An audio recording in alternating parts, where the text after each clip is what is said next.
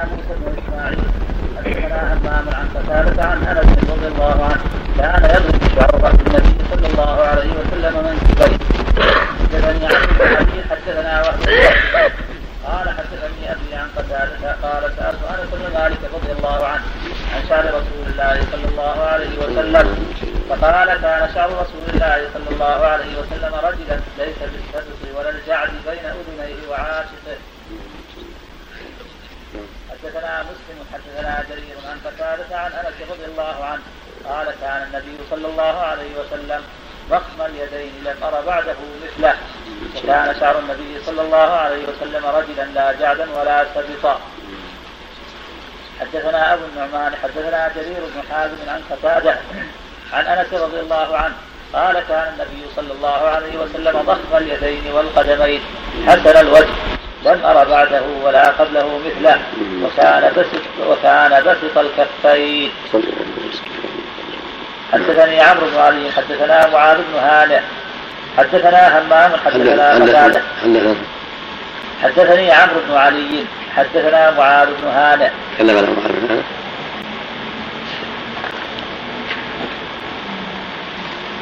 الناس نعم الناس لا هو معاذ معاذ معاذ بضم الميم وبإتمام العين وإعجام الدال بالمثاني بكسر النون وبالهمزة اليشكري مات سنة تسع ومائتين. بس حاول نتكلم شوف التقريب معاذ بن هانئ نعم ايه معاذ بن هانئ القيسي البصري أبو هاني ثقة من كبار العاشرة. غير مش علامة هذا نعم مش علامة هذا البخاري الأربعة غيره ما في غيره وده عندك يشكرين نعم احسن يشكرين نعم مش معاذ البصري معاذ بن هانئ معاذ بن هانئ القيسي البصري أبو هاني ثقة من كبار العاشرة مات سنة تسعين ومائتين. أنا بدي. البخاري الأربعة. يمكن القيسي بطن من يشكر ولا يشكر بطن من غيره محتم. نعم ما تكلم حافظ. نعم. حدثني عمرو بن علي حدثنا معاذ بن هانئ. توفي سنة تسعين ومائتين. نعم هكذا نعم نعم. حدثني عبد الله بن علي حدثنا معاذ بن هانئ حدثنا همام حدثنا قتادة عن أنس بن مالك رضي الله عنه أو عن رجل عن أبي هريرة رضي الله عنه قال كان النبي صلى الله عليه وسلم ضخم القدمين حسن الوجه لم أر بعده مثله. وقال هشام عن معمر عن قتادة عن أنس رضي الله عنه كان النبي صلى الله عليه وسلم شسن القدمين والكفين. وقال أبو هلال حدثنا قتادة عن أنس أو جابر بن عبد الله رضي الله عنهما كان النبي صلى الله عليه وسلم ضخم الكفين والقدمين لم أر بعده شبيها له. حدثنا محمد حدثنا محمد بن المثنى قال حدثني ابن أبي عدي عن ابن عون عن مجاهد قال كنا عند ابن عباس رضي الله عنهما فذكروا الدجال فقال إنه مكتوب بين عينيه كافر. وقال ابن عباس رضي الله, رضي الله عنهما لم أسمعه قال ذلك ولكنه قال أما إبراهيم فانظروا إلى صاحبكم وأما, وأما موسى فرجل آدم جعد على جبل أحمر مخطوب بصلبة كأني أنظر إليه إلى الحجر في الوادي يلبي. باب التلبيد. حدثنا أبو زمان حدثنا شعيب حدثنا ابن عباس اللهم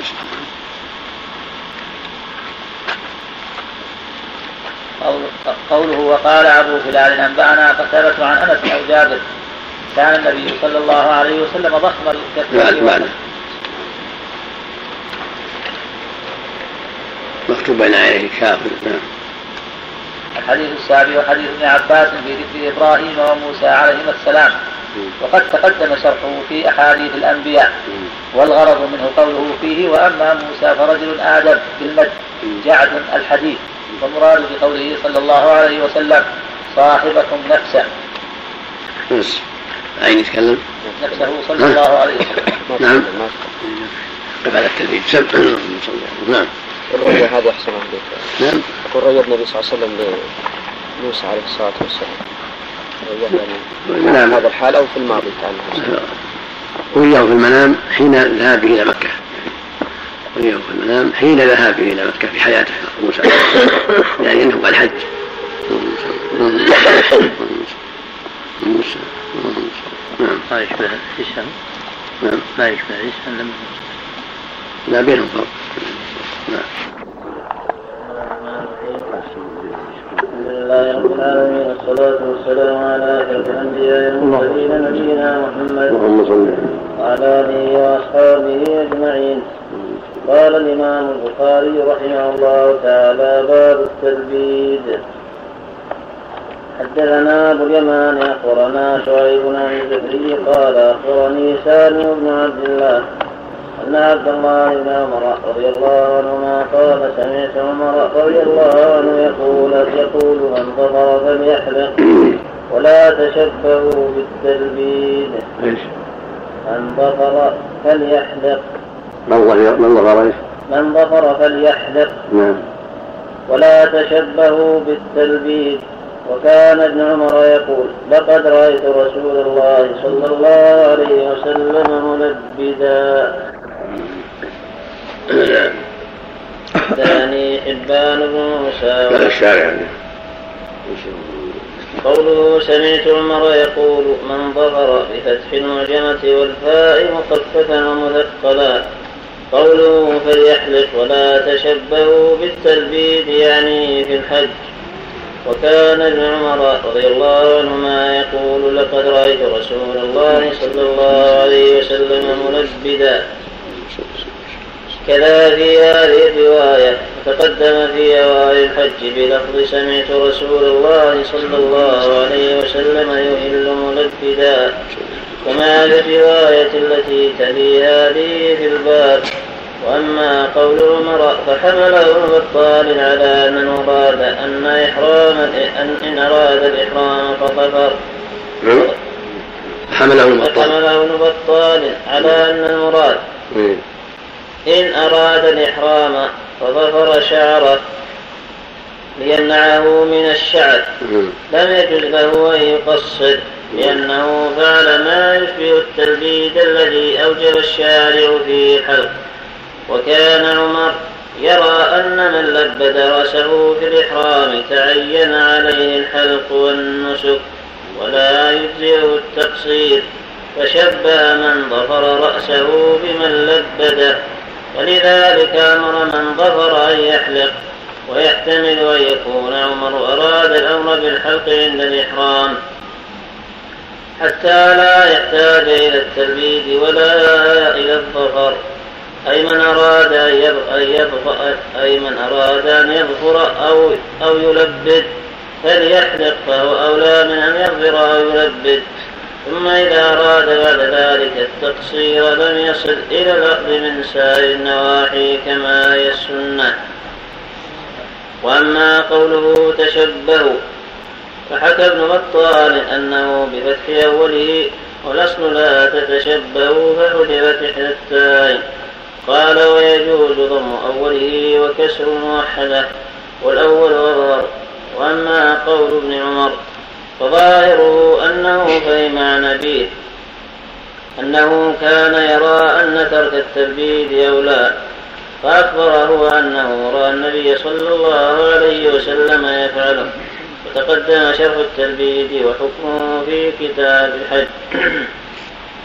وكذا حديث ابن عمر في التلبيد وحديث حفصة: إني لبدت رأسي وقلدت هدي الحديد. من أين يتكلم فيه؟ نعم؟ حضر.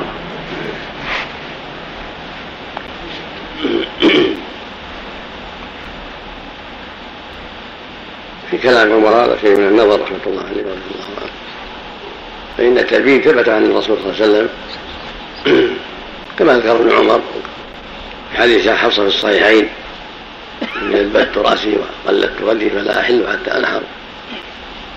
والأصل جواز الأمرين، الحلق والتقصير، هذا هو الأصل، والحلق أفضل في الحج. والتلبيد هو أن يجعل في رأس الشيء يلبده، من بعض الأدوية التي تجمع الرأس وتلبده من صمغ أو غيره من الأشياء التي تلبد الرأس حتى لا ينتشر حتى لا تشعث. ولا شك أن إذا تلبد صار الحلق أكمل لأنه يعني يستأصله كله، وهذا هو الأفضل في الحج. لكن في غير الحج الأمر واسع، إن لبد أو لم يلبد فالأمر واسع. كلام عمر في هذا من ظفر ظفر رأسه فتله فليعلق. الظفر ما هو لازم من التبيين، والحقائق تشبه بالتلبيد، ويفيد أن الظفر غير التلبيد، وأن الظافر يحلق كالملبد.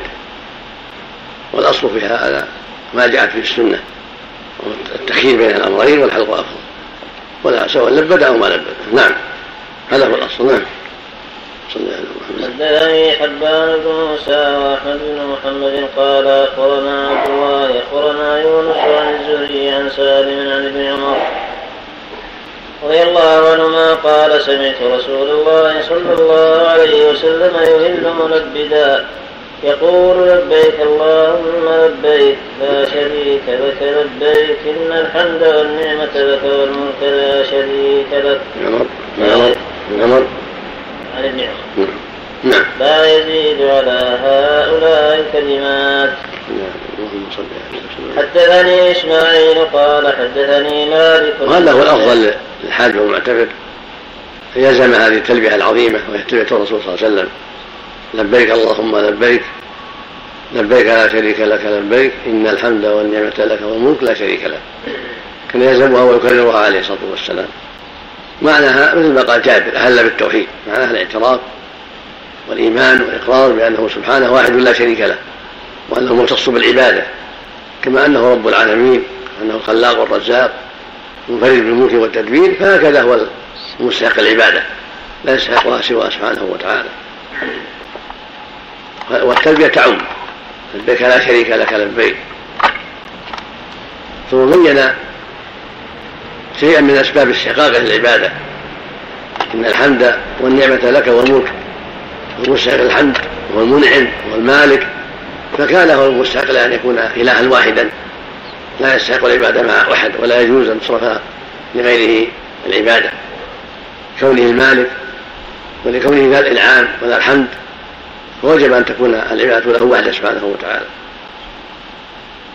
وأنا لبيك يعني أنا مجيب دعوتك، لبى فلان وفلان أجاب دعوتك، فالمعنى أنا مجيب دعوتك وأمرك إجابة بعد إجابة، يعني مستمر على ذلك لا أحيد عنه. وهذا هو الواجب على المسلم، الواجب على كل مسلم أن يجيب دعوة الله وأن يلزمها أينما كان، في السفر والحضر والشدة والرخاء والغنى والفقر، في جميع الأحوال، لأنه خلق لهذا، خلق ليعبد ربه، والعبادة هي طاعة الله ورسوله وهي الالتزام بذلك. فالحاج أولى بأن يلتزم بهذا لأنه جاء متجردا لهذا الأمر قاصدا له، وهو يؤدي هذه العبادة لله وحده، الحج أو العمرة أو كليهما. نعم. حدثني إسماعيل قال حدثني مالك عن نافع عن عبد الله بن عمر عن حفصة رضي الله عنها زوج النبي صلى الله رضي الله عنها زوج النبي صلى الله عليه وسلم قالت: قلت يا رسول الله ما شاء الناس حلوا بعمرة ولم تحلل أنت من عمرتك؟ قال: إني لبت رأسي وقلدت هدي فلا أحل حتى أنحر. نعم. الله أكبر. من ظفر فليحلم، هذا خاص بالمحرم. هل الأمر للمحرم؟ كان عمر مطلق، كان عمر مطلق يحتمل أنها أراد هذا، يحتمل أنها أراد في بقية السنة يعني. لكن كلام في في المسائل يتعلق بالعبادات، حمله على أنها أراد الحج يعني أظهر، لأن المسائل مسائل العادية العاديات أمرها واسع، ومن ظفر في غير الحج وأراد أن يقصر ما هو محتاج إلى هذا، فإن الناس في عادتهم غير الحج إنما يحلقون يستريحوا من مؤونة الرأس تعبه، فالأظهر أن مراده في الحج، هذا مراده. نعم. أو العمرة. نعم. باب الفرق. حدثنا أحمد بن يونس حدثنا إبراهيم بن سعد حدثنا ابن شهاب عن عبيد الله بن عبد الله عن يعني ابن عباس رضي الله عنه. قد يكون باب المشورة، يعني لا من باب الإلزام، من باب المشورة، لأن إذا لبد تجمع الشعر وصعب التقصير من بعضه، خلاف الحلق فإنه يأتي عليه. نعم. عن ابن عباس رضي الله عنهما قال كان النبي صلى الله عليه وسلم يحب موافقة أهل الكتاب فيما لم يمر به، وكان أهل الكتاب يسدلون أشعارهم وكان المشركون يفرقون رؤوسهم، فسدل النبي صلى الله عليه وسلم ناصيته ثم فرق بعد. حدثنا أبو الوليد. يعني فرق لما أمر بمخالفتهم، لما أمر بمخالفة أهل الكتاب وسائر الكفار صار يتبع أعمالهم ويخالفهم فيها عليه الصلاة والسلام، ومن ذلك الفرق، وهو أن يفرق الرأس نصفين من منصبة الرأس مما يحاذي الأنف، فيكون شق كذا وشق كذا، خلافا لليهود الذين كانوا يجمعون الرأس ويسجلونه وراء. نعم. حدثنا أبو الوليد وعبد الله بن رجاء قال حدثنا شعبة عن الحكم عن إبراهيم عن الأسود عن عائشة رضي الله عنها قالت كأني أنظر إلى وبيس الطيب في مفارق النبي صلى الله عليه وسلم ومحرم. قال عبد الله في مفرق النبي صلى الله عليه وسلم. باب الذوائب. حدثنا علي بن عبد الله حدثنا الفضل بن عنبسة أخبرنا هشيم أخبرنا أبو بشر حاون حدثنا قتيبة حدثنا هشيم عن أبي بشر عن سعيد بن جبير عن ابن عباس رضي الله عنهما قال بت ليلة عند ميمونة بنت الحارث خالتي وكان رسول الله صلى الله عليه وسلم عندها في ليلتها، قال فقام رسول الله صلى الله عليه وسلم يصلي من الليل فقمت عن يساره، قال فأخذ بذؤابتي فجعلني عن يمينه. حدثنا عمرو بن محمد حدثنا هشيم أخبرنا أبو بشر بهذا وقال بذؤابتي أو برأسي. باب القزع. جاء الشارع هذا قوله باب الذوائب جمع ذؤابة، والأصل ذائب فأبدلت الهمزة واوا، والذؤابة ما يتدلى من شعر الرأس. ذكر في حديث ابن عباس في صلاته خلف النبي صلى الله عليه وسلم بالليل وقد مضى شرحه بالصلاة، والغرض منه هنا قوله فأخذ بذؤابتي فإن فيه تقريره صلى الله عليه وسلم على اتخاذ الذؤابة، وفيه دفع لرواية من فسر القزع بالذؤابة كما سأذكره في الباب الذي يليه. وأورد الحديث من رواية أبي عنبسة عن هشيم وناظرها بروايته عاليا عن قتيبة عن هشيم، وإنما أورده نازلا من أجل تصريح هشيم في هذا الإخبار، ثم أردفه بروايته عاليا أيضا عن عمرو بن محمد الناقد عن هشيم مصدح مصدحا أيضا، وكأنه سمر بذلك لأن في الفضل بن عن لأن في الفضل بن عنبسة مقالا لكنه غير قادح، وليس له في البخاري إلا هذا الموضع. نعم. تقريب هذا في الفضل بن عنبسة. نعم. صلى الله إليك. ورد في رواية أنه أخذ بشحنة أذنه. جاء في رواية أخذ بأذنه أو شحنة أذنه.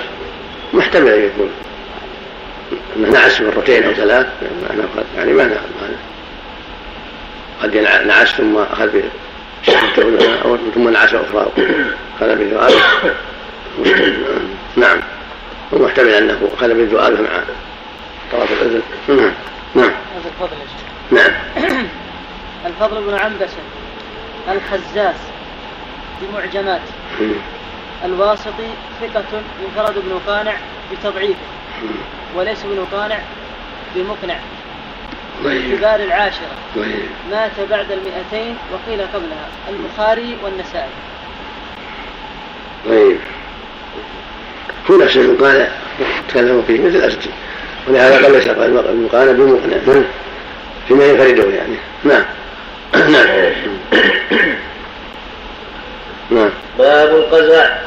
حدثنا محمد قال أخبرني مخلد قال أخبرني ابن جريج قال أخبرني عبيد الله بن حفص أن عمر بن نافع أخبره عن نافع مولى عبد الله أنه سمع ابن عمر رضي الله عنهما يقول سمعت رسول الله صلى الله عليه وسلم ينهى عن القزع. قال عبيد الله قلت وما القزع؟ فأشار لنا عبيد الله قال إذا قال إذا خلق الصبي وترك هاهنا شعرة وهاهنا وهاهنا. أشار لنا عبيد الله إلى ناصيته وجانبي راسه. قيل لعبيد الله فالجارية والغلام؟ قال لا أدري هكذا قال الصبي. قال عبيد الله وعاهته فقال وأما القصة والقذى للغلام فلا بأس بهما، ولكن القزع نفرة بناصيته شعر وليس في رأسه غيره، وكذلك شق رأسه هذا وهذا. حدثنا مسلم بن إبراهيم حدثنا عبد الله وفي الأصل أن القزع هو بعضا يدع بعضا كقزع مثل قزع السحاب المتقطع، هو الرأس ما يحلق كله بل يحلق بعضا إما الجوانب أو الوسط ويترك الباقي، لأنه نوع من المسلح ونوع من التشويه، فجاءت الشريعة بالنهي عن ذلك إما يحلقه كله كما رواية أخرى يحلقه كله ودعه كله. نعم. أما الجارية السنة فيها أدب التعرض لها بحلق، بل السنة في الجارية يربى رأسها ويعتنى بها. نعم. لأنه جمال لها وزينة لها. نعم. نعم. قصة شيخ الفتح ولا بالضبط القصة؟ ما أدري ما أدري ضبط عنه. نعم. يقولون يطاف. بس. ما كان الظن القصة بضم القاف ثم المهملة، المراد به والمراد بها هنا شعر الصدغين، والمراد بالقذى شعر القذى. بس قاموس حاضر شو قاموس الصدغ. نعم. حدثنا مسلم بن إبراهيم حدثنا عبد الله بن المثنى ابن عبد الله بن أنس بن مالك حدثنا عبد الله بن دينار عن ابن عمر رضي الله عنهما أن رسول الله صلى الله عليه وسلم نهى عن القزع. باب تطيب المرأة زوجها بيديها. شوف كلامها عن القزع. قوله باب القزع بفتح القاف والزاي ثم المهملة جمع قزعة وهي القطعة من السحاب، وسمي شعر الرأس إذا حلق بعضه وترك بعضه قزعا تشبيها بالسحاب المتفرق. قوله حدثنا محمد وابن سلام ومخلد بسكون وجمته وابن يزيد. قوله أخبرني عبيد الله بن حفص هو عبيد الله بن عمر بن حفص بن عاصم بن عمر بن الخطاب والعمري المشهور. نسبه ابن جريج في هذه الرواية إلى جده، وقد أخرجه أبو قرة في السنن عن ابن جريج وأبو عوانة من طريقه. قال عن عبيد الله عن عبيد الله بن عمر بن حفص وعبيد الله بن عمر وشيخه هنا عمر بن نافع، والراوي عنه ابن جريج أقران متقاربون في السن واللقاء والوفاة. وشرك الثلاثة في الرواية عن نافع، وقد نزل ابن جريج في هذا الإسناد درجتين، وفي دلالة على قلة تدليسه. وقد وافق مخلد بن يزيد على هذه الرواية أبو قرة موسى المطارق في السنن عن ابن جريج، وأخرجه أبو عوانة وابن حبان في صحيحهما من طريقه، وأخرجه أبو عوانة أيضا من طريق هشام بن سليمان عن ابن جريج.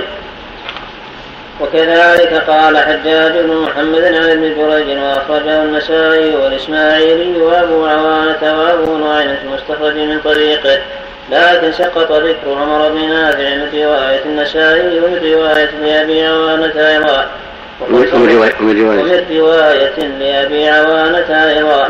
وقد صرح الدارقطني في العلل بأن حجاج بن محمد وافق مخلد بن يزيد على ذكر عمر بن نافع. وأخرجه النسائي من رواية سفيان على اختلاف على إسقاط عمر بن نافع عن إثباته، وقال إثباته الصواب. وأخرجه الترمذي من رواية حماد بن زيد عن عبيد الله بن عمر عن نافع لم يذكر عمر بن نافع وهو مقلوب وهو مقلوب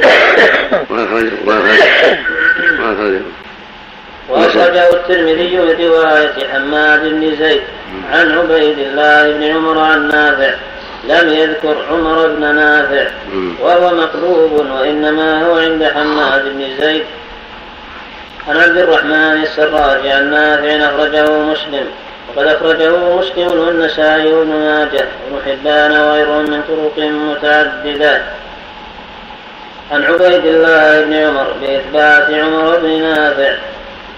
ورواه سفيان بن عيينة ومعتمر بن سليمان ومحمد بن عبيد الله ومحمد بن عبيد عن عبيد الله بن عمر بإسقاطه، وكأنهم سلكوا الجادة لأن عبيد الله بن عمر معروف بالرواية عن نافع مكثر عنه. والعمدة على من زاد عمر بن نافع بينهما لأنهم حفاظ ولا سيما فيهم من سمع النافع نفسه كابن جريج والله أعلم. قوله سمعت رسول الله صلى الله عليه وسلم ينهى عن القزع. في رواية مسلم إن رسول الله صلى الله عليه وسلم نهى عن القزع. قوله قال عبيد الله قلت وما القزع هو موصول بإسناد مذكور، وظاهره أن المسؤول هو عمر بن نافع، لكن بين مسلم أن عبيد الله إنما سأل نافعا، وذلك أنه أخرجه من طريق يحيى القطاني عن عبيد الله بن عمر أخبرني عمر بن نافع النبي فذكر الحديث قال قلت لنافع وما القزع فذكر الجواب وأشار لنا عبيد الله قال إذا حرق الصبي وترك ها هنا شعرة ها هنا وها هنا. فأشار لنا عبيد الله إلى ناصيته وجانبي رأسه وجانبي رأسه المجيد بقوله قال إذا حرق هو نافع، وهو ظاهر سياق مسلم من طريق يحيى القطان المذكورة. لفظه قال يحقال يحلق بعض رأس الصبي ويترك بعضا. قوله قال يحلق بعض رأس الصبي ويترك بعضا. قوله قيل لعبيد الله المقف على تسمية القال ويحتمل ويكون وزن جريج. أبهم نفسه قوله فالجارية والغلام، فأن السائل فهم التخصيص للصبي الصغير فسأل عن الجارية الأنثى وعن الغلام، والمراد به, به غالبا المراهق. قوله قال عبيد الله وعاودته هو موصول بالسند المذكور، كأن عبيد الله لما أجاب السائل بقوله لا أدري عاد سؤال شيخي عنه، وهذا يشير بأنه حدث عنه به في حال حياته. قد أخرج مسلم الحديث من طريق أبي أسامة عن عبيد الله بن عمر قال وجعل التفسير من قول عبيد الله بن عمر. ثم أخرجه من طريق عثمان القطفاني وروح بن القاسم كلاهما عن عمر بن نافع قال وألحق التفسير في الحديث يعني أخرجه ولم يسق مسلم من اللفظات. وقد أخرجه أحمد عن عثمان وطفاني ولفظه نهى عن القزع والقزع ويحلق فذكر التفسير مدرجا، وأخرجه أبو داود عن أحمد. وأما رواية روح القاسم فأخرجها مسلم وأبو نعيم في المستخرج، وقد أخرجه مسلم من طريق عبد الرحمن السراج عن نافع ولم يسق لفظه، وأخرجه أبو نعيم في المستخرج من هذا الوجه فحلل التفسير. وأخرجه مسلم أيضا من طريق معمر عن أيوب عن نافع ولم يسق لفظه، وهو عند عبد الرزاق في مصنفه عن معمر. وأخرجه أبو داود والنسائي وفي سياقه ما يدل على مستند من رفع تفسير القزع ولفظه أن النبي صلى الله عليه وسلم رأى صبيا قد حرق بعض رأسه وترك بعضه فنهاهم عن ذلك فقال احلقوا كله أو ذروا كله. قال النووي الأصح أن القزع ما فسره به نافع أو حلقها برأس الصبي مطلقا. ومنهم من قال هو حلق مواضع متلفقة منه، والصحيح الأول لأنه تفسير راوي وغير مخالف للظاهر فوجب العمل به. قلت إلا أن تخصيصه بالصبي ليس قيدا. قال أنه يجمع على كراهته أجمع على كراهيته إذا كان في مواضع متلفقة إلا المتاواة أو نحوها، وهي كراهة تنزيه ولا فرق بين الرجل والمرأة. وكرهه مالك في الجارية والغلام، وقيل في رواية لهم لا بأس به في القصة والقضاء الغلام والجارية. قال ومذهبنا كراهته مطلقا. قلت حجته ظاهرة لأن تفسير لأنه تفسير الراوي، واختلف في علة النهي، فقيل لكونه يشوه الخلقة، وقيل لأنه زي الشيطان، وقيل لأنه زي اليهود. قد جاء هذا في رواية لأبي داود. قوله أما القصة والقضاء الغلام فلا بأس بهما. القصة بضم القاف ثم المهملة، المراد بها هنا شعر الصدغين، المراد بالقضاء شعر القضاء، والحاصل منه أن القزع مخصوص بشعر الرأس وليس شعر الصدغين، والقفا من الرأس. وأخرج ابن أبي شيبة من طريق إبراهيم النخعي قال لا بأس بالقصة وسنده صحيح. وقد تطلق القصة على الشعر المجتمع الذي يوضع على الأذن من غير أن يوصل غير أن يوصل الرأس، وليس هو المراد هنا، وسيأتي الكلام عليه في باب الموصلة في باب الموصولة. وأما ما أخرجه أبو داود من طريق حماد بن سلمة عن أيوب عن نافع عن ابن عمر قال نهى النبي صلى الله عليه وسلم عن القزع، وهو أن يحلق رأس الصبي ويتخذ له ذهبه، وما أعرف الذي فسر القزع بذلك. فقد أخرج أبو داود عقب هذا من حديث أنس قال كانت لي ذهبة، فقالت أمي لا أجزها، فإن رسول الله صلى الله عليه وسلم كان كان يمدها ويأخذ بها يمدها نعم. يمدها كان يمدها ويأخذ بها. وأخرج النسائي بسند صحيح عن زياد بن حصين عن أبيه أنه أتى النبي صلى الله عليه وسلم ووضع يده على ذوابته وسمت عليه ودعا له. ومن حديث ابن مسعود وأصله في الصحيحين قال قرأت من في رسول الله صلى الله عليه وسلم سبعين سورة، وإن زيد بن ثابت معه المال له ذوابتان، ويمكن الجمع بأن الذؤابة الجائز اتخاذها ما يفرد من الشعر فيرسل، ويجمع ما عدا بالظفر وغيره، والتي تمنع أن يحلق الرأس كله ويترك ما في وسطه فيتخذ ذبابه. وصرح الخطابي بأنها لا بأنها لا مما يدخل في معنى القزع، والله أعلم. مما تقدم الصواب أنها عام، وضابط هذه الذبابة يعني ما يبقى الرأس، هم معنى أن يحلق وسط الرأس ويخلي الذبابة، هذا هو القزع. مراد إثبات الذبابة يعني مع بقية مع بقية الرأس. والذؤابة هي العميلة الضفيرة التي ترخى من الجانبين، وقد ترخى من وراء الظهر، ذؤابة واحدة وقد تكون ثلاث، اثنتان من الجانبين والثالثة من وراء، كما في قصة زينب ابنة النبي صلى الله عليه وسلم لما ضفروا رأسها وجعلوا الثلاث ذوائب. المقصود أن القزع يعم هذا وهذا، فالسنة يبقى كله أو يحلق كله، أما يؤخذ الرأس القمة تبقى الوعظ هذا داخل من الحديث داخل من النهي. نعم هل يجوز للرجل يبصر؟ نعم يجوز للرجل أن يبصر شعره؟ نعم ما في بأس ولو طاف كثير. كان النبي يتخذه إلى اللمة إلى المنكب بعض الأحيان، وليس فيه نهي ولا فيه نهي، إلا إذا عرف من صاحبه أنه يتعرض للنساء ويقصد الشر فحينئذ يمنع، كما فعل عمر لما بلغه عن نصر بن الحجاج تعرضه للنساء امر بحلق راسه. نعم طيب والذي مثلا يربي شعره بس نعم. يربي بعض الناس شعر راسه كل حيته يحلقها، هذا تربيه راسه التربيه شيء والحق له شيء، حق له محرم، تربيه الراس جائزه هي محرمه ولا ولا ولا مشروعه متاكده. شيخ لكن حلق اللحية محرم. الله يخليك. ما يدخل التوليت في حكم القزاح المعروف،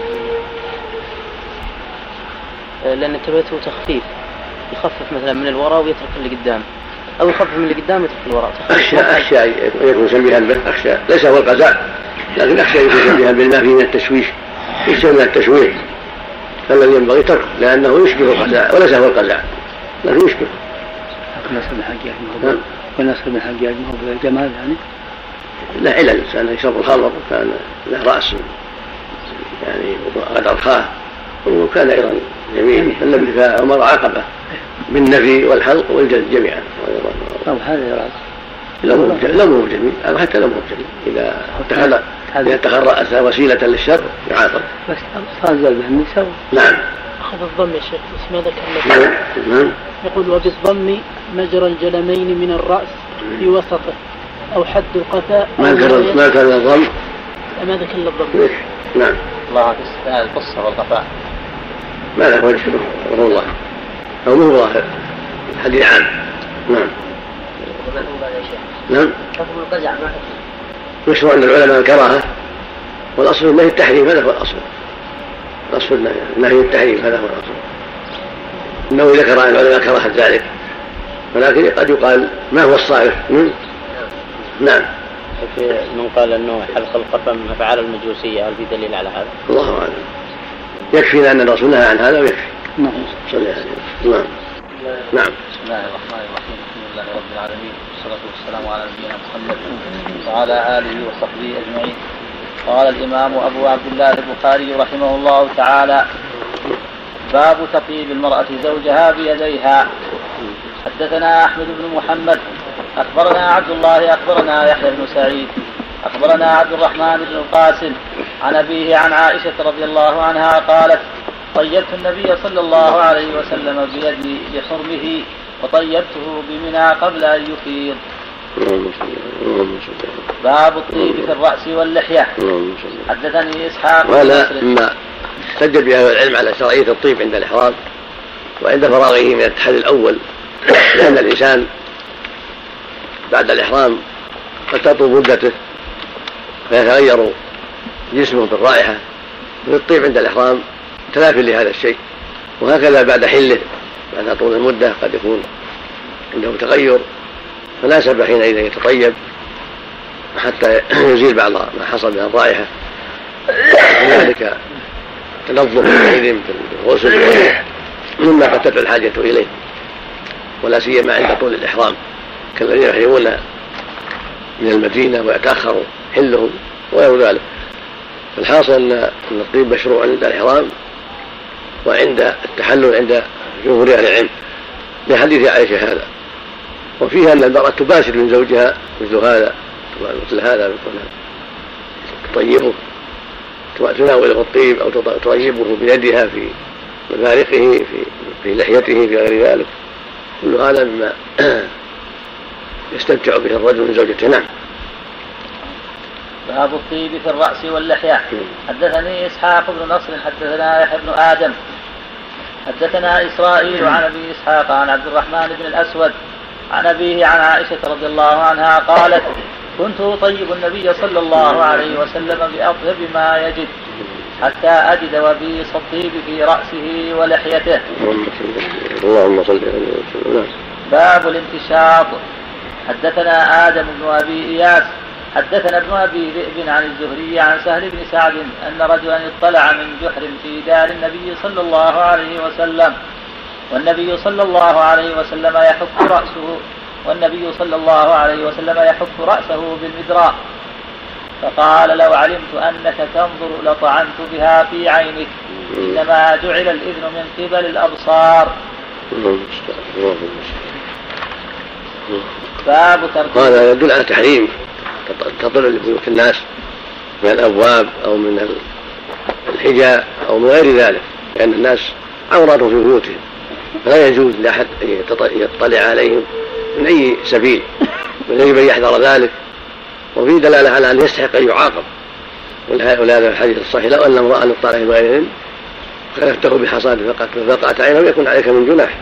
الحاصل أن هذا توجيه من الرسول صلى الله عليه وسلم وتأديب وتحذير.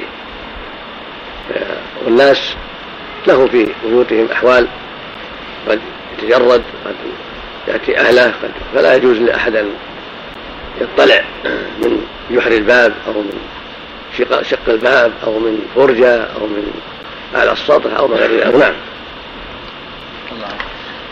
باب ترجيل الحائض زوجها. حدثنا عبد الله بن يوسف أخبرنا مالك. باب باب باب ترجيل الحائض زوجها. مم. حدثنا عبد الله بن يوسف أخبرنا مالك عن ابن شهاب عن عروة بن الزبير عن عائشة رضي الله عنها قالت: كنت أرجل رأس رسول الله صلى الله عليه وسلم وأنا حائض. حدثنا عبد الله بن يوسف أخبرنا مالك عن هشام عن أبيه عن عائشة مثله. يحتج بها على أن الحائض طاهر، وأن بدنها طاهر ويدها طاهرة، ولهذا رجلت رأسه، سرحت رأسه عليه الصلاة والسلام وهي حائض، وكان يدني إليها رأسه حتى ترجله وهي حائض. وكذلك أمرها أن تأتي بالخمرة من المسجد وهي حائض.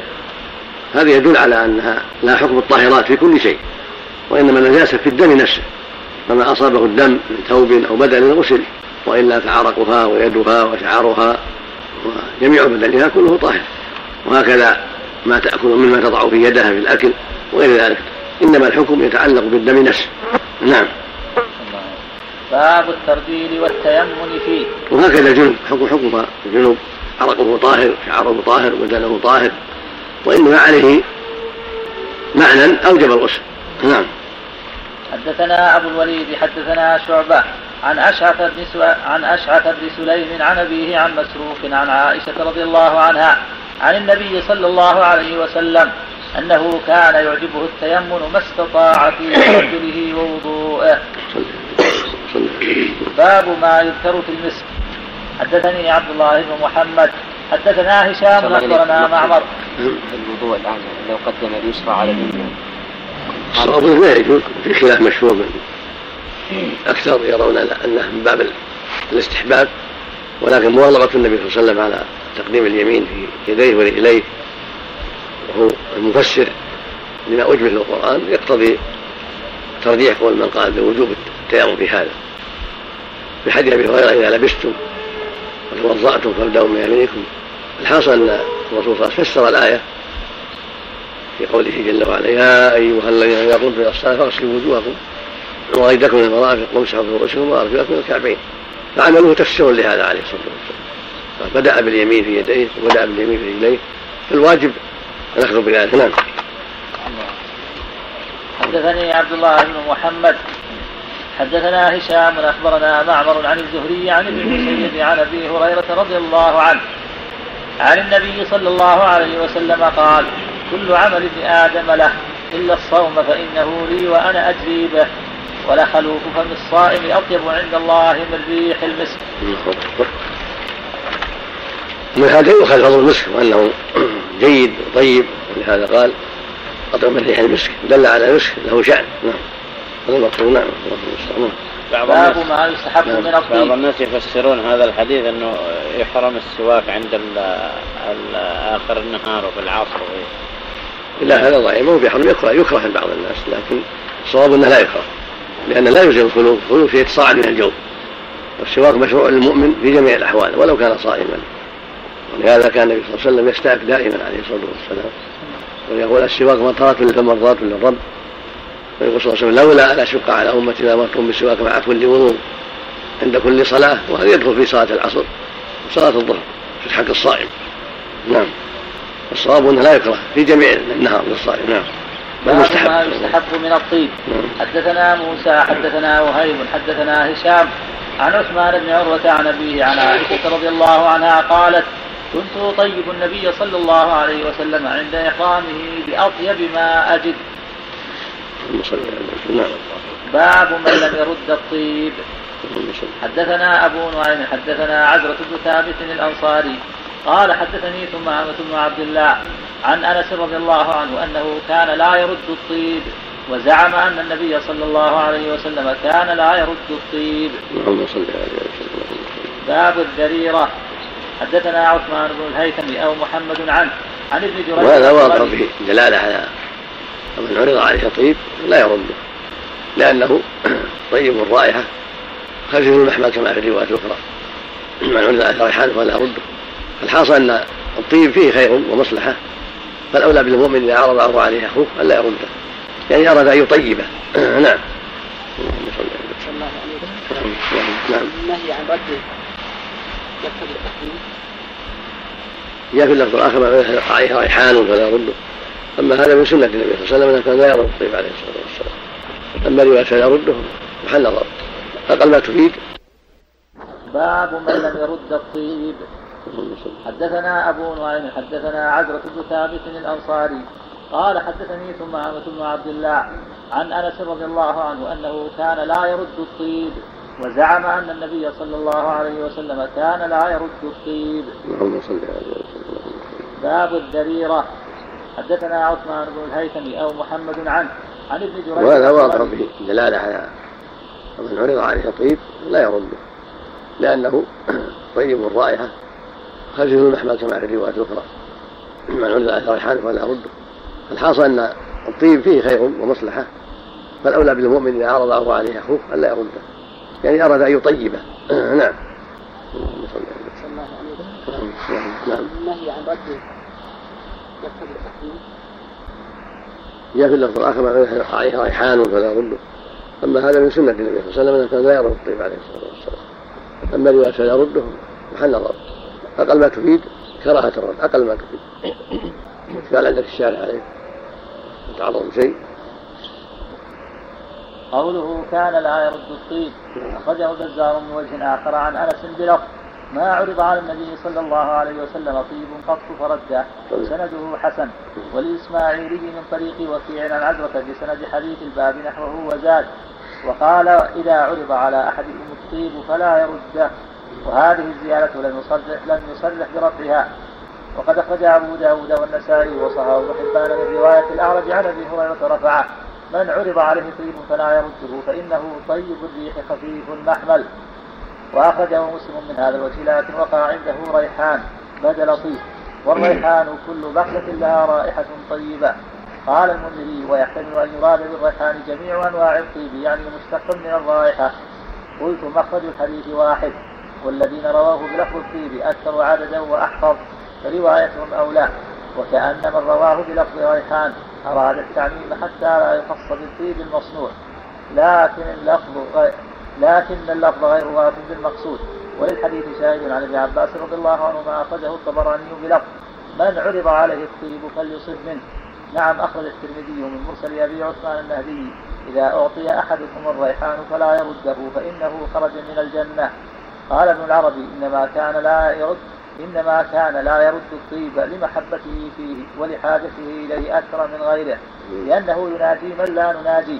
وأما نهيه عن رد الطيب فهو فهو محمول على ما يجوز أخذه لا على ما لا يجوز أخذه، لأنه مردود بأصل الشرع. مجمل معروف، أو هذا كلام من العربي مجمل معروف. لا صار مسروق ولا محرم معروف، لكن بقي شيء آخر وهو هل المأمور بمجرد يتطيب بأقبة الطيب أو لو أهدى إليه شيء كبير من الطيب له قيمة وله شأن يلزمه قبوله أو يتأكد عليه قبوله، فإن في هذا محل نظر، لأنها مأمور بأن يثيب المهدي، لأن النبي صلى الله عليه وسلم إذا أهدى إليه شيء يقبل الهدي ويثيب عليها، والمهدى إليه قد يستطيع الإثابة وقد لا يستطيع الإثابة، قد يكون الشيء غالب قد يكون فيه منه. هل المراد مجرد أن يأخذ شيئا من الطيب يصب المهدة الأخرى أو حتى يعم لو أهدى إليه شيء له أهمية يستعمله، فإن اللفظ يعم هذا ويعم هذا.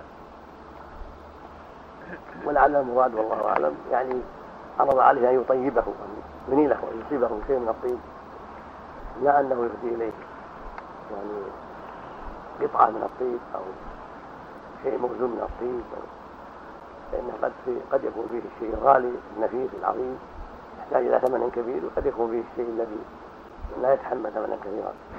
إن الطيب أنواع كثيرة تختلف خلافا عظيما، لا العود الذي بخر به ولا نفس السائل ولا نفس المسك انتهى كلامه. نعم نعم. والعين ما ذكر شيء ما فصل. يمكن الهادي في الهادي يمكن كذلك ابن مفلح رحمه الله في الآداب قد يبسط هذا أو غيره، لعل أحد لعلهم تلتمسون هذا البحث. نعم. يعني الفرق بين ما كان يصيب منه يتطيب فقط يأخذ في يده شيء أو في لحيته شيء، أو كونه يقبل نفس الهدية القارورة وإن عظمت أو الموزون وإن عظم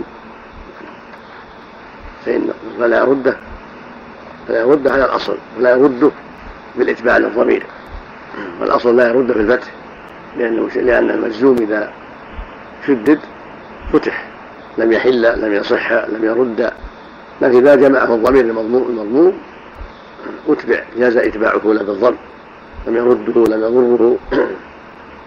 فإذا كان منصوبا قال لمن ضرها لم يردها، لكن الضمير ضمير مؤنث. الحاصل أن البحث يتعلق برد طيب بحيث لا يتطيب لا يقبل التطيب، ثم أو يقبل لا يقبل أو يقبل ما هو له قيمة وله أهمية. ثم هناك أطياب قد تؤذي الإنسان يزعم صاحبها أنها طيب وهي قد يتأذى بها من تعرض عليه لأنها لا تناسبه. هل هذا يدخل في هذا أم يعتذر ويقول هذا لا يناسبني؟ لأن بعض الأطياب فيها حرارة شديدة وزائدة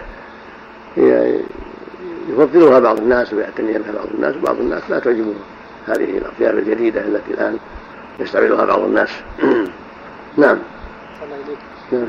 منه أيضا حديث ثلاث لا ترد،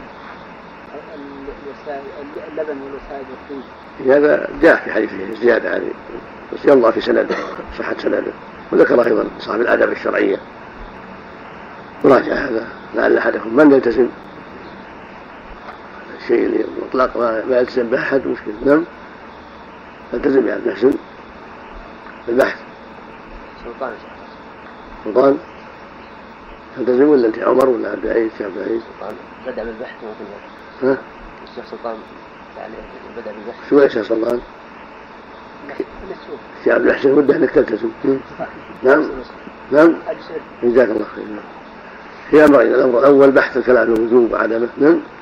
وثم ما يتعلق بهل المراد كل هي طيب فقط أو يقبل حتى ما يهدى. نعم نعم. قد يلتحق بذلك مسألة أنواع الطيب ما قد يكرهه الإنسان ولا يناسبه، قد يتعرضون لهذا أيضا. ثم مسألة الوسادة واللبن. نعم. جزاك الله خير. لفظ الطيب الريح. نعم. أقول لفظ الطيب الريح خفيف المحمل لا يدل على أنه يجوز قبوله لأنه خفيف المحمل. إذا حط في لحيته ما في كلها ما في حمل شيء، لكن إذا كان قارورة كبيرة قد يكون مو خفيف المحمل. نعم. شيخ ناصر صح السلسلة صحيحة حديث الوسائل واللبن لا يكفي ولا صح أولا وشاء صحيح الشيخ ناصر يبحث قد يغلط الشيخ ناصر. نعم نعم نعم. باب الدريرة. حدثنا عثمان بن الهيثم أو محمد عنه عن ابن جريج أخبرنا باب. نعم. باب الدريرة. حدثنا عثمان بن الهيثم أو محمد عنه عن ابن جريج أخبرني عمر بن عبد الله بن عروة سمع عروة والقاسم يخبران عن عائشة رضي الله عنها قالت طيبت رسول الله صلى الله عليه وسلم بيدي بدريرة في حجة الوداع للحج والإحرام. باب المتفلجات للحسن. حدثنا عثمان حدثنا جريج عن منصور عن إبراهيم عن القمر. حدثنا عثمان حدثنا جريج عن منصور عن إبراهيم. حدثنا جريج جرير نعم جرير هو ابن عبد الحميد. نعم صلى عليه جرير. نعم عندي جرير.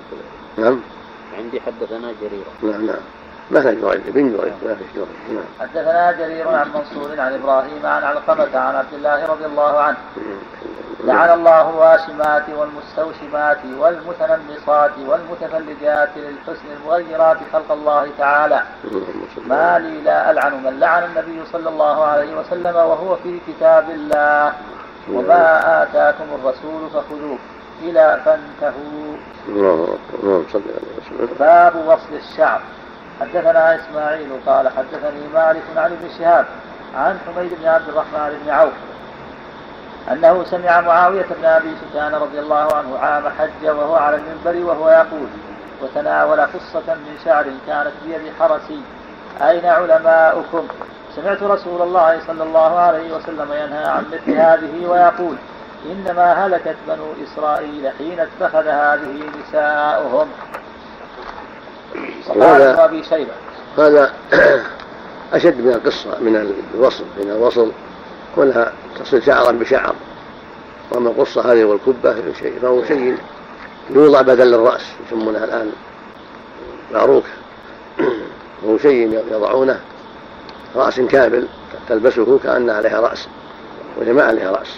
هذا أشد في أشد في التلبيس والتزوير من إدخال بعض الأسلاك أو بعض الشعرات في في رأسها. نعم. الوصل أن تصله بشيء ناقص، تصله بشيء يعني يوهم أنه طويل وليس بطويل، أو كثير وليس بالكثير. نعم. الله عنه. نعم. لو سقط الشعر لعلة مرض أو حرب ولو ولو سقط لا يتخذ. نعم. ولو سقط هذا مصيبة من المصائب. نعم. نعم. ولو كان ولو للسعودي. الحديث عام. نعم. قال ابن أبي شيبة حدثنا يونس بن محمد حدثنا فليح عن زيد بن أسلم عن عطاء بن يسار عن أبي هريرة رضي الله عنه عن النبي صلى الله عليه وسلم قال: لعن الله الواصلة والمستوصلة والواشمة والمستوشمة. حدثنا آدم حدثنا شعبة عن عمرو بن مرة قال: سمعت الحسن بن مسلم بن يناق قال سمعت الحسن بن مسلم بن يناق يحدث عن صفية بنت شيبة عن عائشة رضي الله عنها أن جارية من الأنصار تزوجت وأنها مرضت, وأنها مرضت فتمعط شعرها فأرادوا أن يصلوها فسألوا النبي صلى الله عليه وسلم فقال: لعن الله الواصلة والمستوصلة. تابعه ابن إسحاق عن أبان أبي صالح عن الحسن عن صفية عن عائشة. حدثني أحمد بن المثنى. هذه مسألة خالد. هذه عبد الله. هذه مسألة. مسألة. نعم. هذه الأخيرة. حدثني أحمد بن المثنى حدثنا فضيل بن سليمان حدثنا منصور بن عبد الرحمن قال: حدثتني أمي عن أسماء بنت أبي بكر رضي الله عنها أن امرأة جاءت إلى رسول الله صلى الله عليه وسلم فقالت: إني أنكحت ابنتي، ثم أصابها شكوى فتمزق رأسها وزوجها يستحثني بها، أفأصل رأسها؟ فسب رسول الله صلى الله عليه وسلم الواصلة والمستوصلة. حدثنا آدم حدثنا شعبة عن هشام بن عروة عن امرأته فاطمة عن أسماء بنت أبي بكر رضي الله عنها قالت: لعن النبي صلى الله عليه وسلم الواصلة والمستوصلة. حدثني محمد بن مقاتل أخبرنا عبد الله أخبرنا عبيد الله عن نافع عن ابن عمر رضي الله عنهما أن رسول الله صلى الله عليه وسلم قال: لعن الله الواصلة والمستوصلة والواشمة والمستوشمة. وقال نافع: الوشم في اللثة. يعني يقع فيها لكن هو لازم. الوشم يقع في الخد، يقع في الأيدي كذلك. نعم. نعم. إذا كان يتوب صاحب الوشم. لا بعد. نعم. حدثنا آدم حدثنا شعبة حدثنا عمرو بن مرة سمعت سعيد بن المسيب قال: قدم معاوية المدينة آخر قدمة قدمها فخطبنا فأخرج كفة من شعر قال: ما كنت أرى أحدا يفعل هذا غير اليهود، إن النبي صلى الله عليه وسلم سماه الزور، يعني الواصلة في الشعر. باب المتنمصات. طبعا الكلام على أول حديث معاوية أول باب أول باب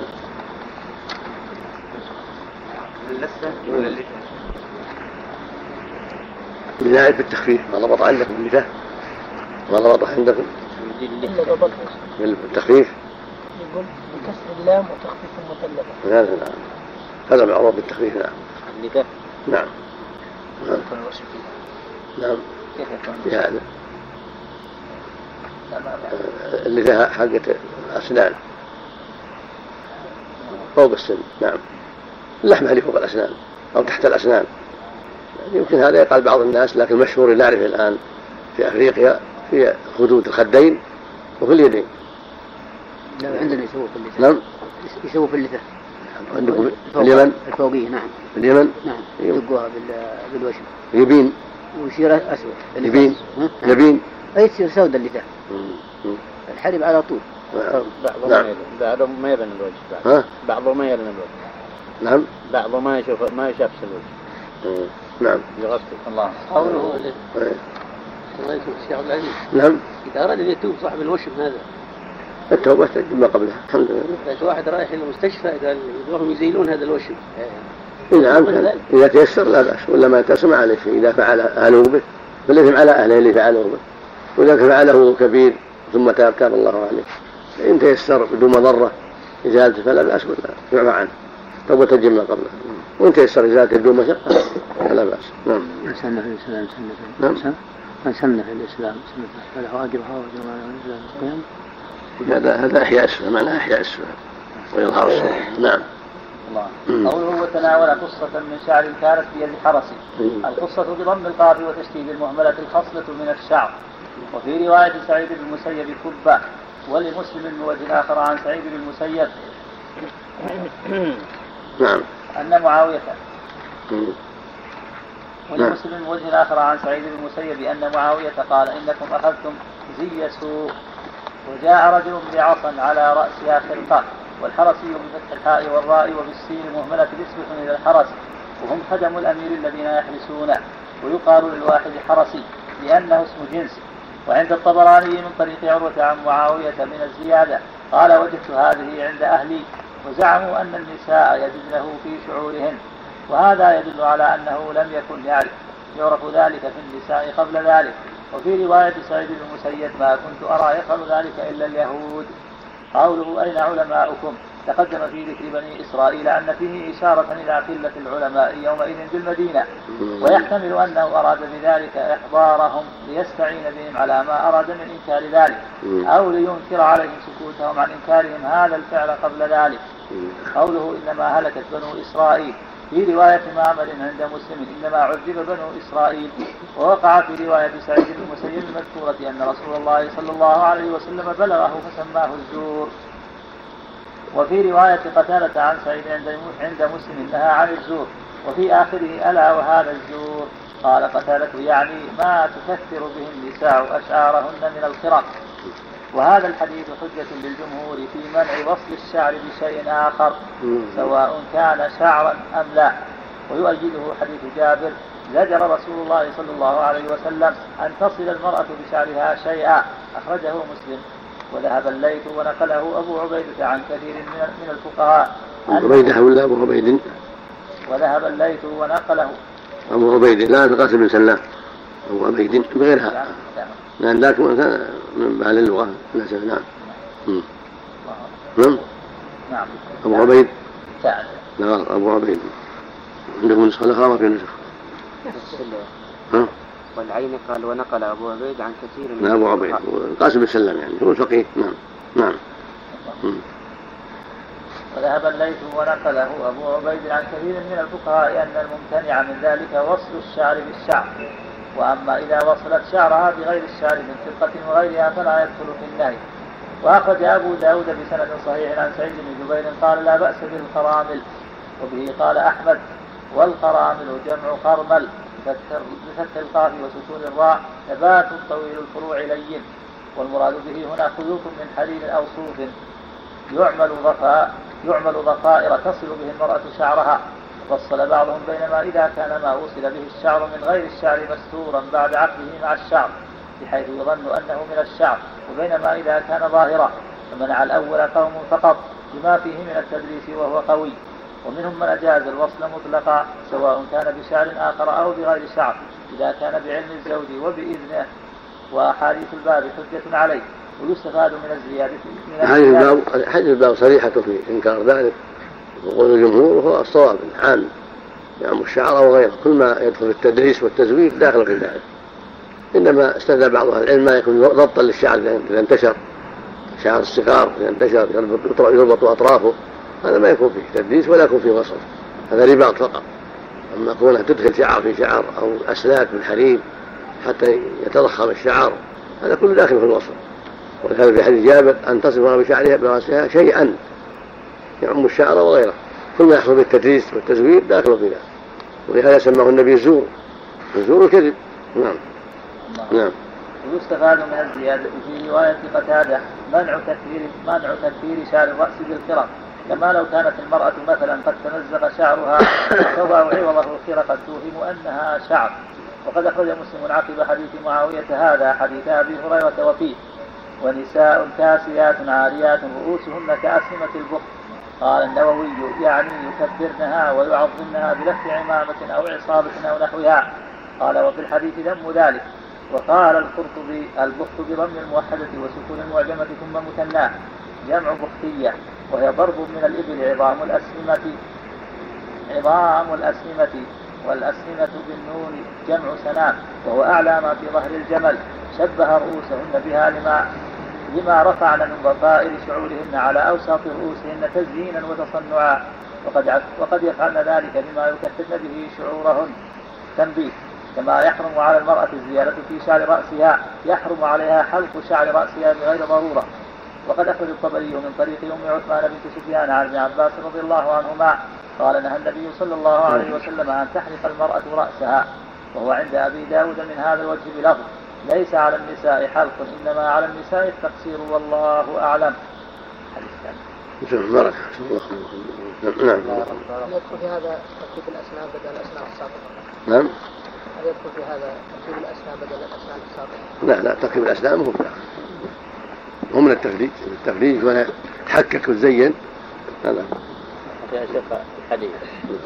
نعم. لعن الواشمة والواصلة والمستوصلة، وهناك رأيته الواشرة والمستوشرة. الوشر هو التفريج ولعن يرجع من الكبائر ما شاء الله. نعم. صلى الله عليك. المدرة هو المسلم اللي مدرة أول نحو اللي يعني عدل به الرأس، قد يسمى المفراق، يسمونه الآن المفراق. نعم. له حد حكم في الرأس. نعم. الرأس من شكله. نعم. هذا الرأس من شكله في البخاري. نعم. هذا الرأس من شكله في الشرح. أيوه. نعم.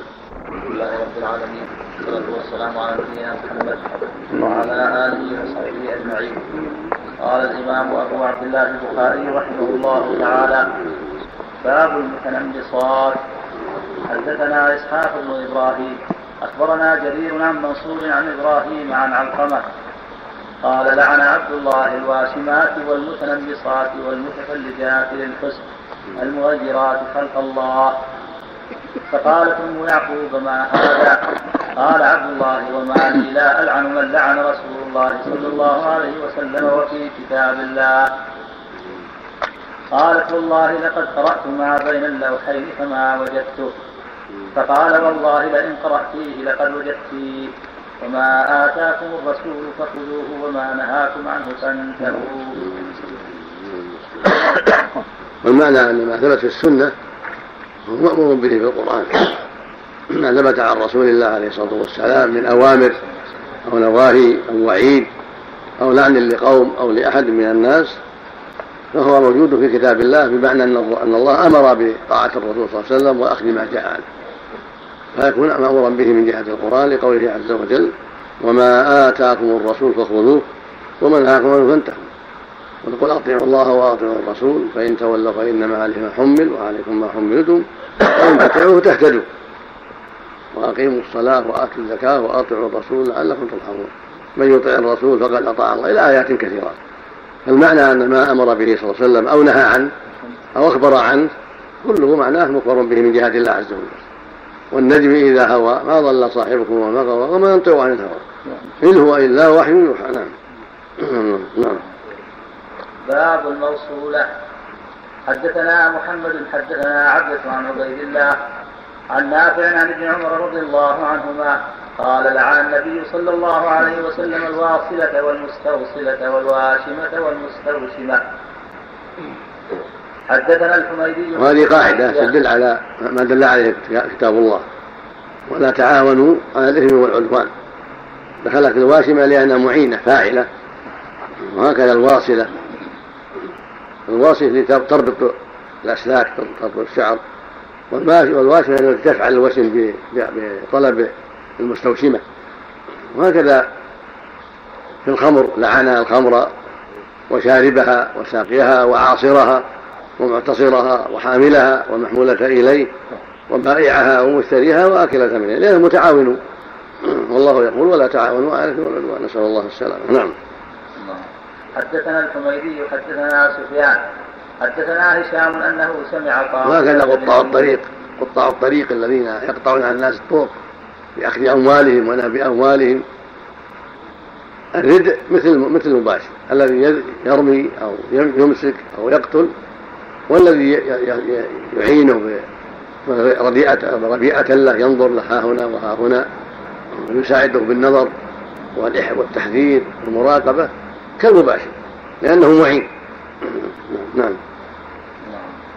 حدثنا الحميدي حدثنا سفيان حدثنا هشام أنه سمع فاطمة بنت المنذر تقول سمعت أسماء رضي الله عنها قالت سألت امرأة النبي صلى الله عليه وسلم فقالت يا رسول الله إن ابنتي أصابتها الحصبة فانمرق شعرها وإني زوجتها أفأصل فيه؟ فقال لعن الله الواصلة والموصولة. حدثني يوسف بن موسى تمرق ولا تمزق فانمرق فانمرق من عندكم ضبطه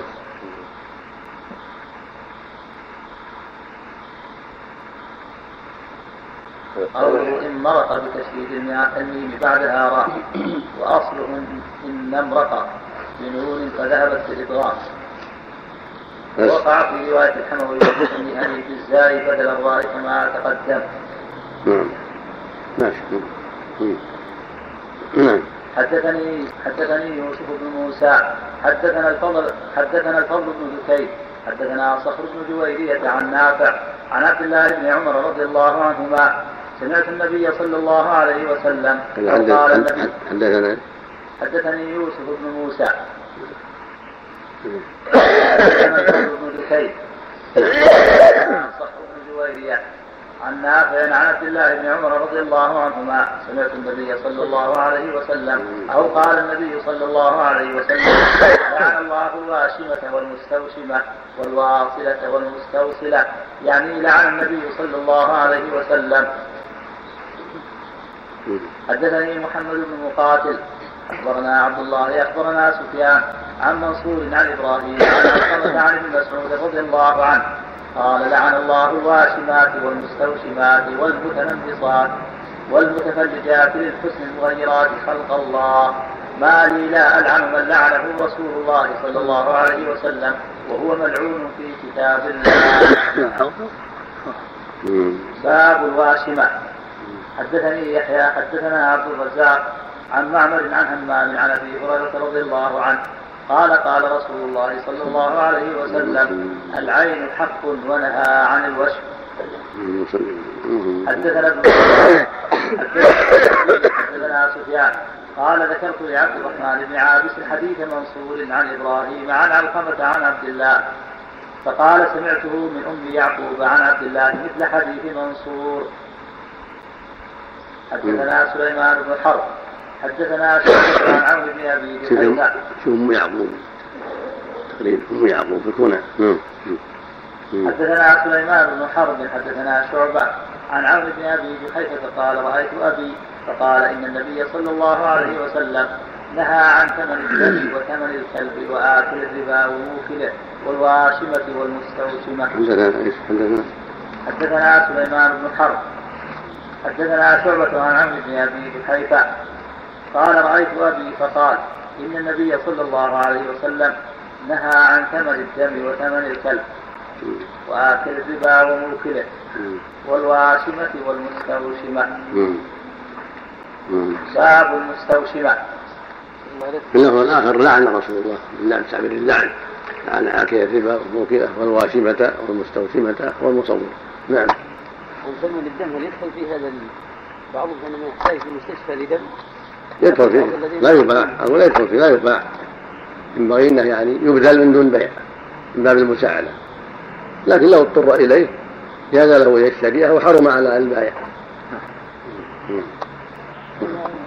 نعم نعم نعم يعقوب نعم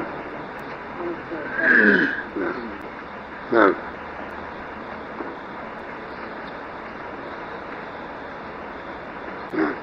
باب المستوسمة. حدثنا زهير بن حرب حدثنا جرير عن عمارة عن أبي زرعة عن أبي هريرة رضي الله عنه قال أتي عمر رضي الله عنه بامرأة تشم فقال أنشدكم بالله من سمع من النبي صلى الله عليه وسلم في الوشم، فقال أبو هريرة رضي الله عنه فقمت فقلت يا أمير المؤمنين أنا سمعت، قال ما سمعت؟ قال سمعت النبي صلى الله عليه وسلم يقول لا تشن ولا تستوشن. حدثنا مسدد حدثنا يحيى بن سعيد عن عبيد الله أخبرني نافع عن ابن عمر رضي الله عنهما قال لعن النبي صلى الله عليه وسلم الواصلة والمستوصلة والواشمة والمستوشمة. حدثنا محمد بن المثنى حدثنا عبد الرحمن عن سفيان عن منصور عن إبراهيم عن علقمة عن عبد الله رضي الله عنه قال لعن الله الواشمات والمستوشمات والمتنمصات والمتفلجات للحسن المغيرات خلق الله، ما لي لا ألعن من لعن رسول الله صلى الله عليه وسلم وهو في كتاب الله. باب التصاوير. يؤخذ من هذا أن أخذ من لعن الرسول أنهم ملعونات من جهة الله، لأن من لعنه رسول الله فقد لعنه الله، من يطيع الرسول فقد أطاع الله، وما آتاكم الرسول خذوه وما نهاكم عنه فلهذا رجال لعن لعن الله كذا وكذا. نعم. ابن يعقوب امرأة من بني أسد كأنها صحابية ولها قصة مع ابن مسعود البخاري. بس. نعم. نعم. نعم. نعم. ما مرت بمسلم طبعا. نعم. ابن يعقوب. نعم ما مرت بمسلم. كم مرت الآن؟ لا مرت بمسلم. إنها عندك اليوم. مرت في مرت الآن. والقرأت ما بين الدفتين فلم أجده قال إن كنت قرأتي وقال لقد وجدتي ثم تلا عليها الآية وما آتاكم الرسول، هذه قصته. وفي مسلم أيضا زيادة أنها قالت مسلم بلا فيه زيادة في مسلم يمكن المؤلف ذكرها في غير مسلم قال ادخلي في وجدتي أو قال فيهم كما ما جمعناهم. نعم نعم باب التصاوير. حدثنا آدم قال حدثنا ابن أبي ذئب عن الزهري عن عبد الله بن عبد الله بن عتبة عن ابن عباس عن حدثنا آدم قال حدثنا ابن أبي ذئب عن الزهري عن عبيد الله بن عبد الله بن عتبة عن ابن عباس عن أبي طلحة رضي الله عنهم قال قال النبي صلى الله عليه وسلم لا تدخل الملائكة بيتا فيه كلب ولا تصاوير. وقال الليث حدثني يونس عن ابن شهاب أخبرني عبيد الله سمع ابن عباس سمع أبا طلحة رضي الله عنه سمعت النبي صلى الله عليه وسلم. وهذا والله أعلم يعني في في المنهي عنه. أما كلب المأذون فيه الحرث والماشية والصيد هذا لا يمنع من دخول الملائكة لأن مأذون فيه. هكذا الصورة التي مأذون فيها التي تداس في الفرش والمسائل لا تمنع من دخول الملائكة، إنما يمنع من دخول الملائكة ما كان ممنوعا كالكلب كالكلب الذي ليس لهذه الأمور الثلاثة والصور المعلقة الجدران والأبواب والستور مثل ما قال النبي صلى الله عليه وسلم. نعم معنى لا تدخل ملائكة الخير والرحمة والملائكة الملازم مع العبد ما يفارق. نعم يعني غير الحفظة. باب عذاب المصورين يوم القيامة. محل نظر لأنها تغطى ولا تعلق مستورة، وإذا احتاط الإنسان ومحل رؤوس كفى، لأن قد تكون كتب المؤلف تحتاج إليها، قد تكون في مجلات تحتاج إليها من العلم، هي محتملة أن تلحق بالمنتهن ومحتملة أن تلحق بالمغطى الذي يكون عليه يعني غطاء آخر، قد تكون في أشياء مغطاة بأوراق أو بخراق أخرى لا تظهر، إذا كان لا تظهر كالمعلومة. نعم. الكلب جاي الحرث. نعم الحراث هم يحطونه في مزارعهم وكذلك أصحاب الصيد وهكذا أصحاب الماشية. نعم. نعم. نعم. رسم بعض أعضاء الإنسان لغير غير الرأس كاليد والرجل هل داخل في التصوير؟ الرأس هو عين الصورة، صورة الرأس، ثم لغيرها ما هم داخل. النبي صلى الله عليه وسلم قال لما رأى الرسول أن يأمر برأسه بقطع رأس التمثال حتى يكون كآية الشجرة تصل اليد أو الرجل أو أي, أي, أي عضو للنظر فيه والتأمل أو قلب أو رئة أو للنظر في مرضها أو لحاجة من الحاجات ما يدخل الصورة الكاملة. أما الرأس هو داخل، الرأس هو معظم هو عمر الإنسان وعين الصورة أكون نب الصورة. نعم. التمثيل يحط على الحمل والإنسان على الرأس أو غوية أو شيء. نعم. نعم. رسم البليد الله عنه. أبو قسم رسم البليد. باليد ولا باليد؟ لا لا ولا تصوير. باب عذاب المصورين يوم القيامة. حدثنا الحميدي قال حدثنا سفيان حدثنا الأعمش عن مسلم قال كنا مع مسروق في دار يسار بن نمير فرأى في صفته تماثيل فقال سمعت عبد الله رضي الله عنه قال سمعت النبي صلى الله عليه وسلم يقول إن أشد الناس عذابا عند الله يوم القيامة المصورون. حدثنا إبراهيم بن المنذر حدثنا أنس بن عياض عن عبيد الله عن نافع أن عبد الله بن أن عبد الله بن عمر رضي الله عنهما أخبره أن رسول الله صلى الله عليه وسلم قال إن الذين يصنعون هذه الصور يعذبون يوم القيامة يقال لهم أحيوا ما خلقتم. وما ذاك إلا لأنها مضاهاة بخلق الله ولأنها وسيلة إلى العبيد تعبدوا من دون الله كصور الملوك والعظماء والرؤساء وأشباههم، وقد استعانوا بها على ما حرم الله كصور المردان والنساء، فهي وسيلة إلى شر كثير مع مع المضاهاة بخلق الله. هذا في حديث عائشة إن أشد الناس عذابا يوم القيامة الذين يضاهون بخلق الله متفق عليه. نعم. اللهم استعان. باب نقض الصور. حدثنا معاذ بن فضالة حدثنا هشام عن يحيى عن عمران بن حصان أن عائشة رضي الله عنها حدثته أن النبي صلى الله عليه وسلم لم يكن يترك في بيته شيئا فيه تصاليب إلا نقضه. حدثنا موسى حدثنا عبد الواحد حدثنا عمارة حدثنا أبو زرع قال دخلت مع أبي هريرة رضي الله عنه دارا بالمدينة فرأى في أعلاها مصورا يصور قال سمعت رسول الله صلى الله عليه وسلم يقول ومن أظلم ممن ذهب يخلق كخلقي فليخلقوا حبة وليخلقوا ذرة ثم دعا بثور من ماء فغسل يديه حتى بلغ إبطه فقلت يا أبا هريرة أشيء سمعته من رسول الله صلى الله عليه وسلم قال منتهى الحلية. هذا يدل أن الداء قديم وأن هذا وقع حتى في أهل الصحابة الله المستعان، وكونه داء قديما لا يمنع فإنه داء قديم قبل قبل بعث النبي صلى الله عليه وسلم في الأمم الماضية. وأول من فعل هذا قوم نوح صوروا ودا وسواعا ويغوث ويعوق وينصرا ثم وقع الشرك بهم بعد ذلك. هذا من قديم داء قديم. أما عمل أبي هريرة إلى الأعضاء اجتهاد منه. السنة أن الوضوء لا يجاوز العرض بل يكون إذا جاوز الكعبين إلى المرفقين كفى في غسل اليدين. النبي صلى الله عليه وسلم غسل يديه حتى أسرع في العظم يعني أدخلهما في الغسل. أما مد الغسل إلى الإبط هذا ليس بمشروع. وهكذا الرجل إذا جاوز الكعبين كذا. أما مده إلى الركبة هذا ليس بمشروع وإنما فعله أبو هاني من اجتهاده رضي الله عنه ولم توافقه السنة. نعم. حلية المؤمن في الجنة أبو هريرة فعل هذا ليزاد له بالحلية. جاء في الحديث يبلغ تبلغ الحلية من المؤمن حيث يبلغ الوضوء فجعل يزيد حتى تكون الحلية هي تستمر، ولكن هذا لا يدل على شرعية الزيادة. يكون مبلغ الحلية مبلغ الوضوء إلى منتهى المرفقين ما بعد المرفقين. نعم.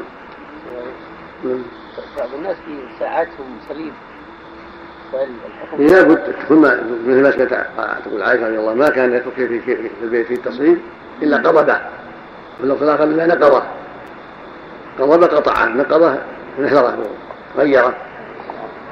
التصليب على هذا أشد من الصورة من بعض الوجوه لأن صورة معدود من دون الله، لأن مصورين عيسى وهو على الشجرة على العود، هم قلبوا لم يقتل ولم يصلب، وإنما صلب شبيه له، ولكنهم النصارى رجالهم يعتقدون أنه هو عيسى، واليهود تقول ذلك، وكذبوا جميعا. الله يقول وما قتلوه وما صلبوه ولكن شبه لهم.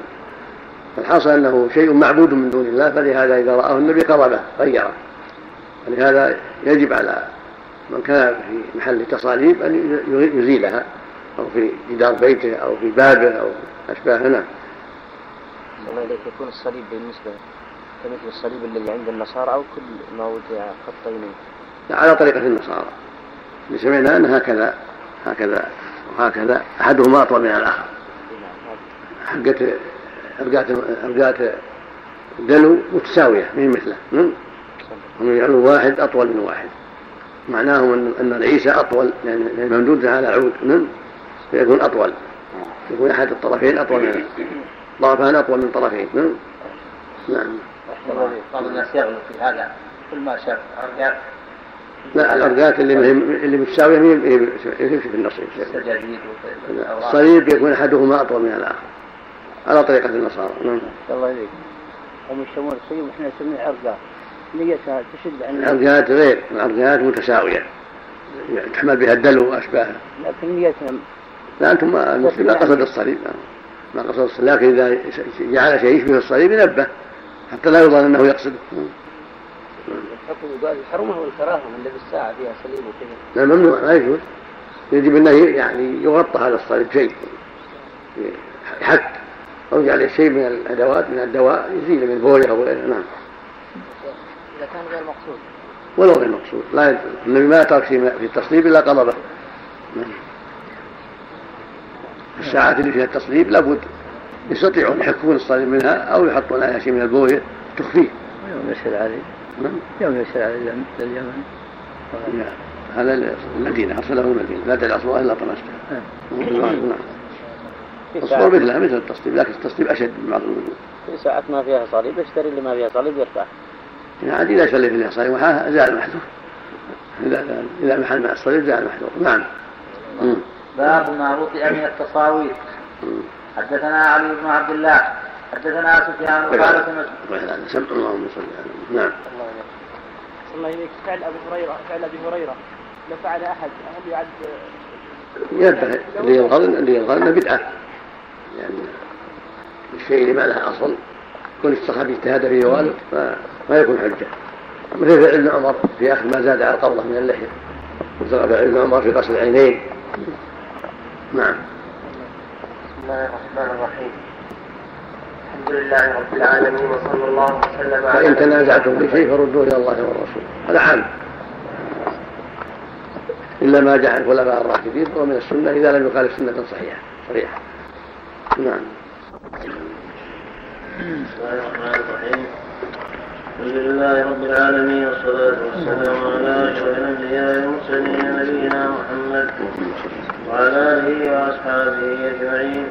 قال الإمام البخاري رحمه الله تعالى: باب ما رُقي من التصاوير. حدثنا علي بن عبد الله حدثنا سفيان. باب ايش؟ باب باب ما وطئ من التصاوير. نعم.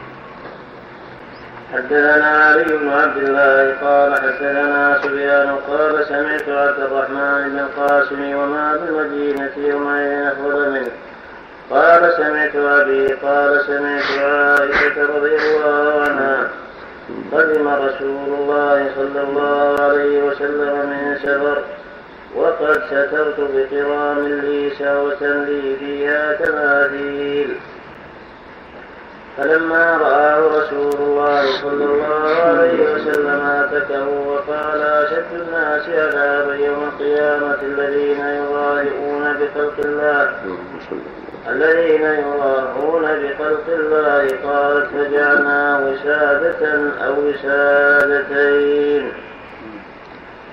ومن هذا أخذ أهل العلم ما يوطأ من التصاوير ويمتهن لا مانع من وجوده، وإن الممنوع ما ينصب على الأبواب أو الجدر، هذا هو الذي يمنع. أما ما يوطأ في الفرش والوسائد فهذا ضد مقصود الصور فلا مانع منه. وفي هذا بيان شدة تحريم الصور، حتى قال أشد الناس عذابا يوم القيامة الذين يظاهرون بخلق الله. في اللفظ الآخر إن أشد الناس عذابا المصورون، وفي اللفظ الآخر إن من أشد الناس، وفي اللفظ الآخر إن أصحاب عذاب الصور يعذبون يوم القيامة ويقال احيوا ما خلقتم. فكل تنفير من هذا العمل الذميم، وما ذاك إلا لما فيه من الشرور الكثيرة. أولا أنه هو أصل شرك العالم، أصل شرك العالم بسبب الصور، لأن قوم نوح صوروا ودا وسواعا ويغوث ويعوق ويسر في مجالسهم، فلما طال الأمد على قومهم عبدوهم من دون الله واتخذوهم آلهة. فلهذا هدد الله عز وجل في الصور وحذر منها، ولا سيما صور المعظمين الملوك والرؤساء والأعيان، وصارت بقية الصور تبعا لذلك في التحريم والمنع. ثم أيضا قد يترتب على ذلك من الشرور ما يتعلق بعشق الصور من البردان والنساء، من الفتنة ما الله به عليم. ولما كان الأمر